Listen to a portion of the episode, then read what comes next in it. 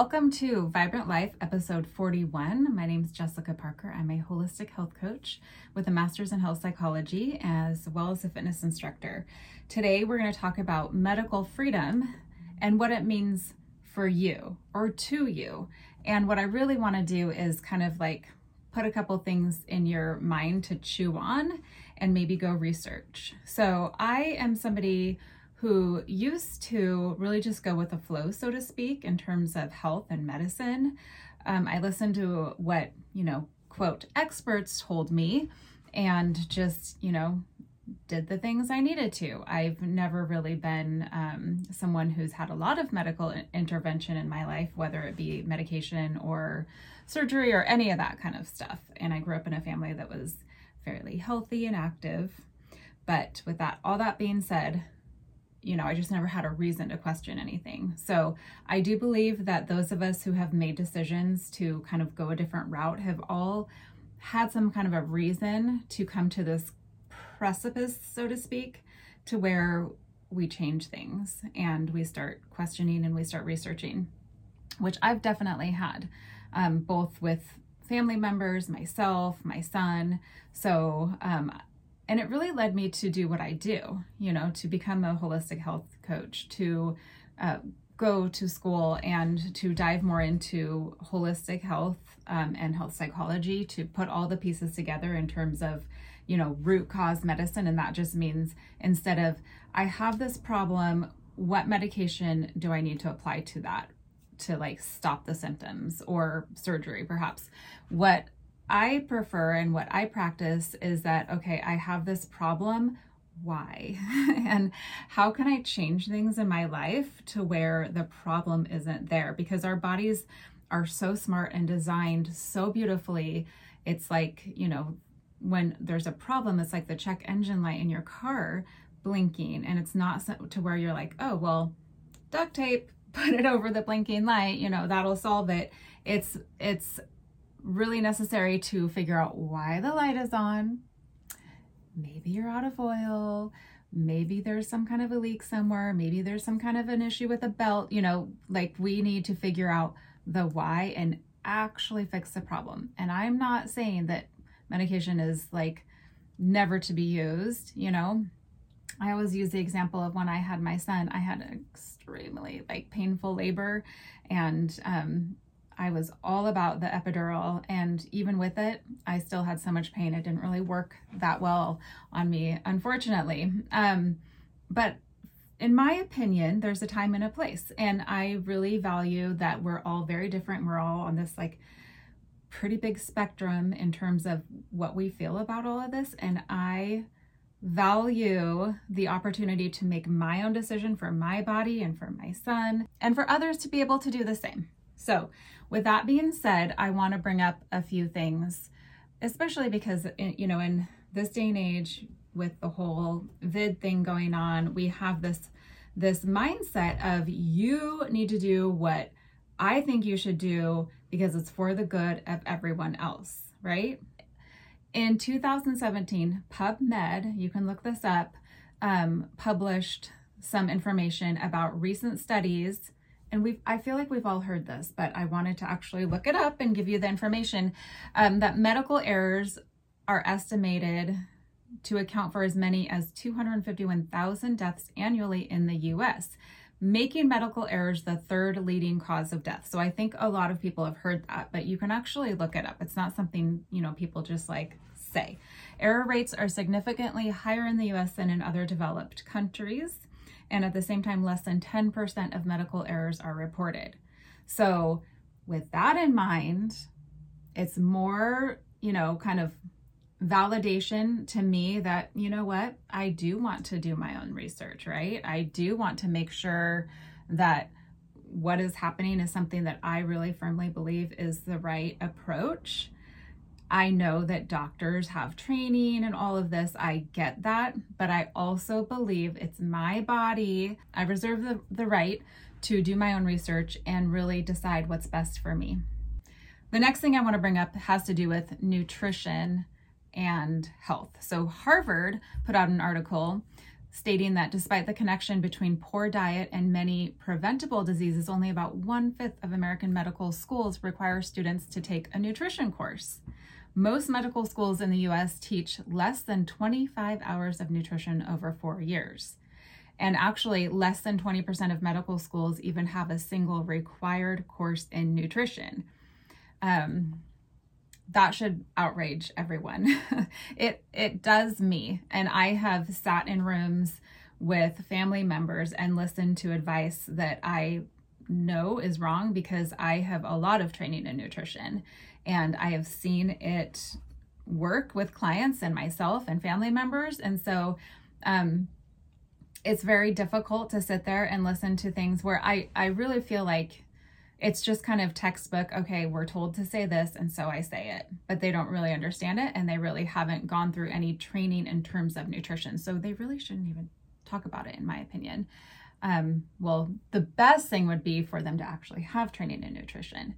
So, um, the last thing that I want to add here is that I I did used to work for a doctor and mainstream medicine I think that everybody who's ever been a patient can say you kind of feel like cattle, you kind of feel like a number, you're in, you're out. You have 15 minutes or something like that, right? Identify the problem, diagnose, and then prescribe medication. Identify the problem, diagnose, prescribe the medication. That's how it goes. And you leave sometimes feeling like, okay, or I had more to say you know, I remember working in a doctor's office and seeing this. And at the same time, that's when I was really starting to dive into holistic health. And I was in school and I was doing all this research, and it was mind boggling to me. And knowing also that the doctors, you know, they have this much time with the patient, they also don't have any extra time to be doing this research. You also, on top of all that, have the pharmaceutical reps who are coming in and who are bringing us coffees and lunches and all those things.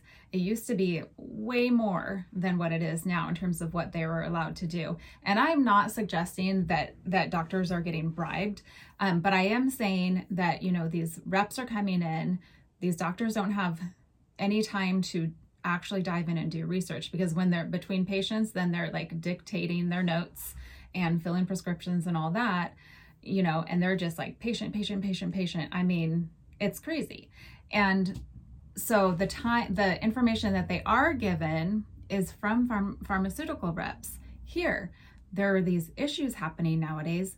We have a medication for that, you know, and they get this little snippet of, you know, this little presentation, but that is not research. That is not an unbiased perspective. You know, this is somebody selling something. So I'm not blaming the doctors. I'm not saying that they're bought off. I'm saying we're in a situation kind of like when you look at the school systems these days and it's, you know, you have tons of kids, you know, to one teacher and it's just gotten harder and harder on teachers to be able to control the classroom and to navigate and to teach well when you have like so many students to one teacher, to one adult. I do feel like that there's a problem there's a breakdown with the system and it's just this like wheel that's moving really fast you know and doctors are just trying to keep up.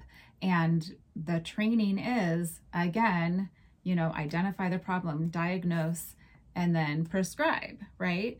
That's what they know that's what they have time for. So i have had experience with um, a functional doctor and um, some holistic medicine you know, dealing with my own issues. And if you've listened to any of my stuff, you know that I have mercury toxicity, which mimics MS or can cause MS. And I am in the process of mercury detox anyway. But that is not something that you would ever hear in mainstream medicine, right? So I have definitely um, gone to many, many, many doctors and experts and, you know, trying to figure this out myself, which I've spent hours upon hours upon hours doing my own research and trial and error with certain, you know, supplements and, and lifestyle changes and things like that. And I'm doing really, really well. I'm not asking for advice is what I'm trying to say here because I get it all the time. But um, I'm doing really, really well. It it's a long journey, but I have had the opportunity of, you know, having different experiences with doctors and medical professionals who are more holistic, more functional.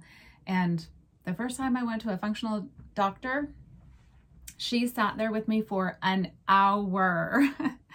I was like, what is happening? I mean, you literally have an hour and she's asking me about stress and sleep, you know, and hormones. And she's listening to me making eye contact with me and taking notes. And, you know, and when I said, you know what, I'm really curious uh, because like the zinc and copper ratio is very important. That relationship with those two minerals is very important. And um, I suspected perhaps I was deficient in copper and I wanted a test. And so I said, Can we please check this? Yes, we can check that.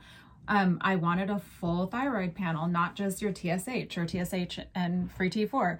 And she said, Yes, we can check that. She ordered the test. If you go to a mainstream medical doctor, um, I can pretty much guarantee that they will say, we don't need to do that, or why would you do that, or we don't do that. You know, I've heard it all from clients, I've heard it all. I even had my son's doctor say, because I wanted a full thyroid panel for him because he is hyperthyroid. And I found that out because I suspected it and I had them test and they said, well, we don't do that. And I said, well, you're going to because I'm his mom. And they did. And I was right. So, my point, I'm not trying to, you know, bash mainstream medical practitioners. I, I really like have a lot of respect for a lot of them. There are some out there in mainstream medicine who are actually making their own effort to um, look at things more from a root cause perspective. And I love that. And whenever I hear about that in my community, um, I know that that's somebody that I can feel good about sending one of my clients to. Um, so I will also say to kind of like round this out that I have worked with lots of people who have changed their health and improved it so much that they've been able to wean off of their medications. And I am not a doctor and I have not told them, okay, this is how you're going to do this with your medication. I help them with their diet and lifestyle, and then they work, work with their doctor and they can come off of their medication. That's not something that I'm involved in, but it's a beautiful thing to watch when people feel better and better. They come off of these medications, and some of the issues that they've been having came from the medications. I've also shared in here before that I have a family member who was on several different medications at one point and then diagnosed with fibromyalgia, which, you know, if you're not familiar, like a lot of pain and achiness um, in the muscles. And she one night went to the bathroom, passed out, hit her head, and all of this led to not her doctor, but a family member who was in holistic medicine looking at all of this. This was like years ago and up in Washington and and he was looking at her medications and said, "Well, these ones don't get along." Essentially, that's why she had five or that's why she was diagnosed with fibromyalgia. She did not have fibromyalgia. So, um, another like missing piece when it comes to mainstream medicine. I've seen that a lot. So, in a nutshell, I am basically saying, you know, I reserve the right to do my own research, to be my own person, to make these decisions for myself, for my body, for my son's my son's body, his health. And I believe that we've really come far from that in in terms of what's gone on in the last couple of years with the whole vid situation. So I'm encouraging people to stop and to breathe and to think about all of this and to do your research instead of listening to, like, quote, the talking heads. I saw some little thing, some little clip of a newscaster, and I don't know who it was or when this was, but she was talking with another one, another reporter, and was saying something about how it is our job to shape the narrative. I mean, that's what she said. It's our job to shape the narrative. And that's what is shocking to me and frightening to me is there are so many people that I listen to, just people, you know, or I see them share certain things and it's basically like regurgitating information that they're hearing these talking heads say without understanding it or without, you know, giving it a second thought or having empathy for somebody else who might have experienced something different than they're programmed to believe. What does medical freedom mean to you? That's something that I would highly encourage you to think about. All right, if you want to get in touch with me, I'm at thatvibrantlife.com. I do offer a free consultation if you're interested in working with somebody to improve your health. And you can also find me at Facebook, That Vibrant Life, and then Instagram, That underscore Vibrant Life. Have an awesome day.